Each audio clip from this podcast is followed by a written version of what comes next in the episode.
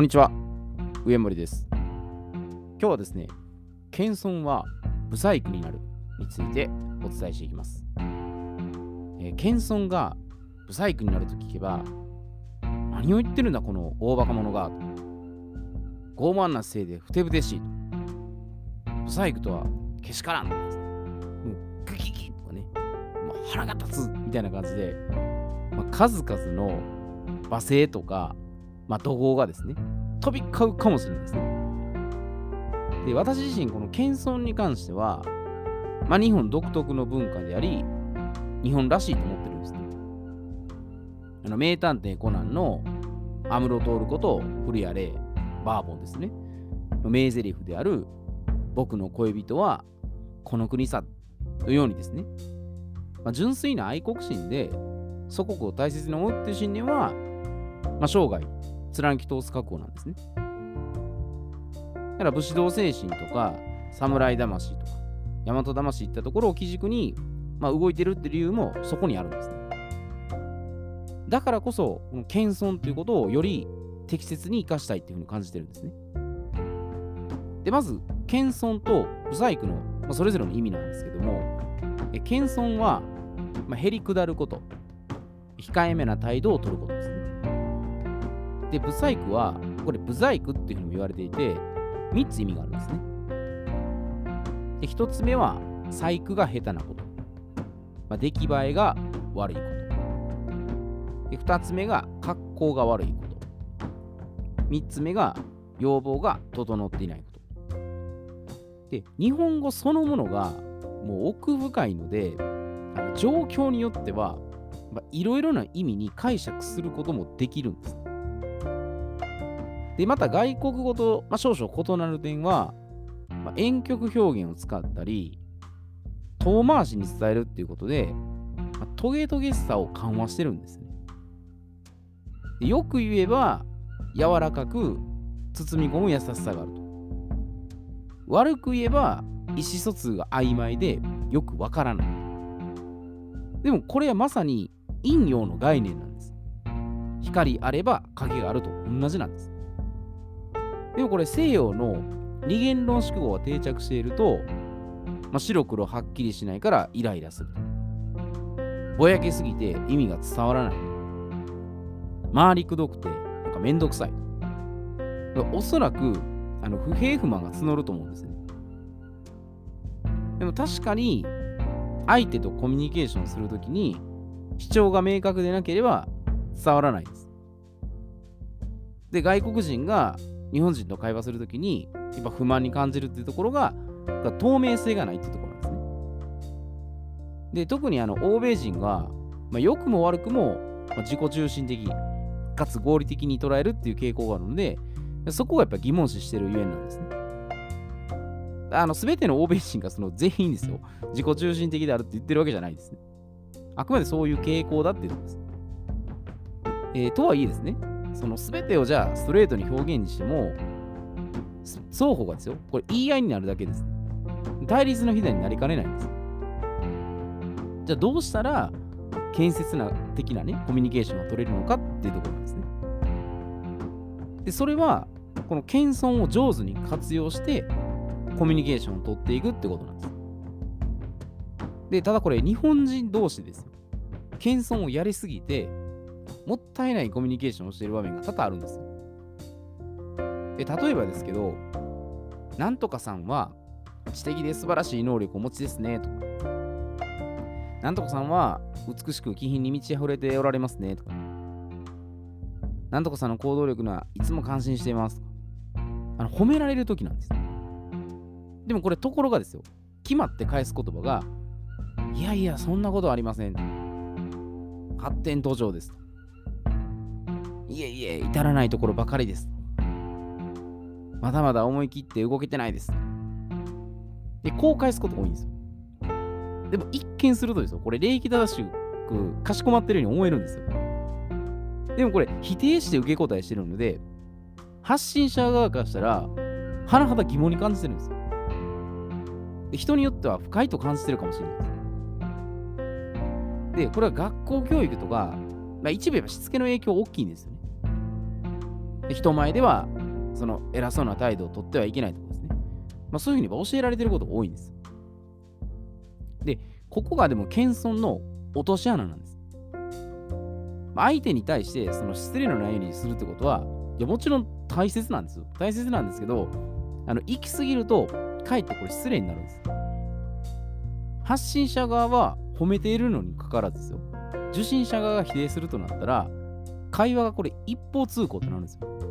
だから成立しないんです。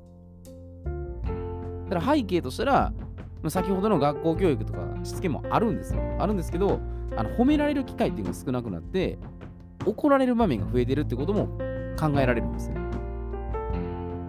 で幼少期頃までは、まあ、おそらく褒められてるんですよ。ところがでも小学生以降になると注意されたりとか指導を受けるっていうことが目立つようになってくるんです。だこれ社会に出ても同じなんです。いや、そうは言ってもですよって。褒めてちやほやすると調子に乗るから甘やかしはいけないと。厳しく対処するべきだと。ぱこういう声やっぱ上がってくるんです。で、私もあの武道を教えたので、気持ちがわからないでもないです。厳正にですよ。もう軍隊方式のにあった方が、いや、それはいいですよ。あの、もちろん教育者側たちもやりやすいです。で、規律を守って、礼儀正しく行動するっていうメリットもすごいあるんですよ。でもこれは冷静に客観するとですよ。教育者とか上司がですよ。単にですよ。単に威厳を示したいだけの自己満足で行ってるっていう可能性も十分にあり得るんです。まあ、権威を見せつけたいっていう裏返しは、自分がそれに何かに怯えてるっていうこともあるんです、ね。子供であったり社員っていうのは正直なので、まあ、そういうところはすぐに察するんですよ。だから無理にその威厳を示さなくても、もう自然体で魅力を高めていたら、これ相手の方から近づいてくるんです。で、もうどうしても褒めるっていうことが難しいんだったら、あの承認するっていうことだけでもできるはずなんです。相手を認める存在そのものを認めるってことはできると思うんですね。で、まあ、こういったいきさつがあるんで、その素直にこう受け止めるっていう習慣が身についてないんです。だからこれ、謙遜の悪循環なんです。だから謙遜しすぎることで、セルフイメージが低下して、自信がなくなっていくんです。から自信がないっていうふうに認識すると、3D ワードですね。でも、だって、どうせっていうのを口癖のように使うんです。ですると、これは潜在意識にネガティブ信念が埋め込まれて、自分で壁を作るんです。で、できない理由を探し始めるんです。でも私はこういう状況だから。だってあの人通るでしょとかね。どうせこんなんだから。で、結局他人とか周囲とかそういうところを気にしだすんです。で比較するんですね。で、最終的にネガティブアファメーションをずっと繰り返すようになって、もう自己否定が習慣化するんです。だからこれ、謙遜の悪循環に陥らないために、どうしたらいいかということで、謙遜の使い方を工夫するってことなんです。じゃどうしたらいいかということで、それは、謙虚を使うことなんです。で謙虚の意味っていうのは、控えめでつつましいこと。まあ、へりくだって、素直に相手の意見などを受け入れることなんです。で、謙遜と謙虚ともに、あのへりくだるとか控えめっていうところは共通してるんですね。で、最大の違い何かというと、謙遜は意図的に自分を低く見せるってことです。で、謙虚は本心から人柄、態度、言動が控えめでつつましいってことです。で、要するにこれどういうことかというと、謙遜っていうのは周囲の評価を気にしてるんです。で、謙虚は素直に心から感じてるっていうことです。そこの違いなんです。だとしたら、相手とのコミュニケーションに対しては謙虚に対応していく。で、自分の内側に対してはこれ謙遜を次回いい意味での戒めとしてさらなるさらなる向上点にするとかですね、まあ、こういった感じで使い分けると、まあ、いいんじゃないかなっていうの思うんですよねだから相手から褒められたらですね、率直にありがとうございますっていうふうに感謝を表明した方が気持ちいいんですよ。でありがとうございますと言われて嫌な気分になる人はま、まあ、多分いないと思うんですよ。で、それを相手にじゃあ褒めてもらいたいからって一心で強引に承認欲求を振りかざすと、これは自分の魅力を下げてしまうんです。だ自分の最大の才能とかスキルを磨き続けて、最大の機会に価値提供したら、これ無理に承認欲求を提示しなくても、自然と相手から称賛の声が寄せられるんです。これが魅力が高まってるっていうのはそういうことなんですね。自己アピールしなくても勝手に目立ってしまうんです。ただ、褒められたいとか、その感謝されたいであればですよ。あれば、もう自分から積極的に褒めて感謝していくってことです。で褒められるの苦手っていうのは多分自分で褒めてないんですね。だからおそらくそのさっきのね、あの教育者とか厳しくしなきゃいけないっていうのは多分褒められたことないんです。でも自分も褒めることはないんです。だから先に価値提供するってことが、これ魅力を高める第一歩なんです。で、この謙遜しすぎるってことは、内心ではね、褒めてほしいんですよ。で、本当はもっと認めてもらいたい。というふうに渇望してる、これ承認欲求の裏返しとも言えるんです。だから日本社会における、まあ、建前文化っていうのもあるかもしれないですね。本音を発信すると嫌われて関係性がやっぱこじれてしまうとか、かストレートな表現が相手を傷つけてしまうとか、まあ、嘘も方便っていうこともあるんで、お世辞を言っていく方が安全かなとかです。で、これらが積み重なっていくとですね、本音を抑圧してですよ、抑え込んで、内側に溜め込んでいくんです。溜め込んだらどうなるかというと、謙遜を、これ、聞こえのいい体裁を作ろう作ろうとですよ、上辺だけのコミュニケーションを始めるんですよ。謙遜って言葉だけを使って、でも本当はそうじゃないっていうことをやり始めるんです。だから私これ謙遜が不細工になるっていう表記した意味なんです。だから謙遜しすぎて、そういう不細工に陥らないですね。